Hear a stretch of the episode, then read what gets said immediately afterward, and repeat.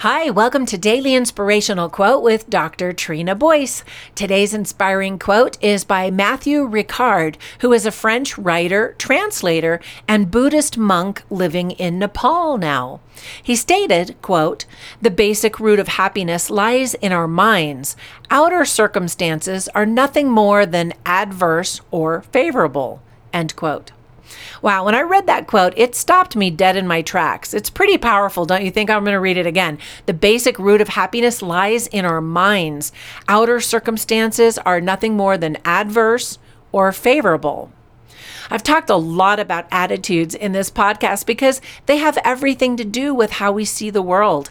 People practice mindfulness to stay focused on what is happening in any given moment and to focus on the joy within it. Each of those little moments is what your entire life is made of. So if you want to have a happy life, learn to be happy right now in this moment. Have you ever read the book The Wizard of Oz? I'm sure you know the story, right? Dorothy has a big adventure and tries to sum it all up before leaving Oz. So in the book, she explains, quote, if that's if that's if ever I go looking for my heart's desire again, I won't look any further than my own backyard. She tells Glinda, the good witch of the north, because if it isn't there, I never really lost it to begin with. Is that it? That's all it is, confirms Glinda. End quote.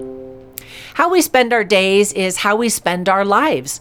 James Allen once said that a man is literally what he thinks because his character is the complete sum of all his thoughts.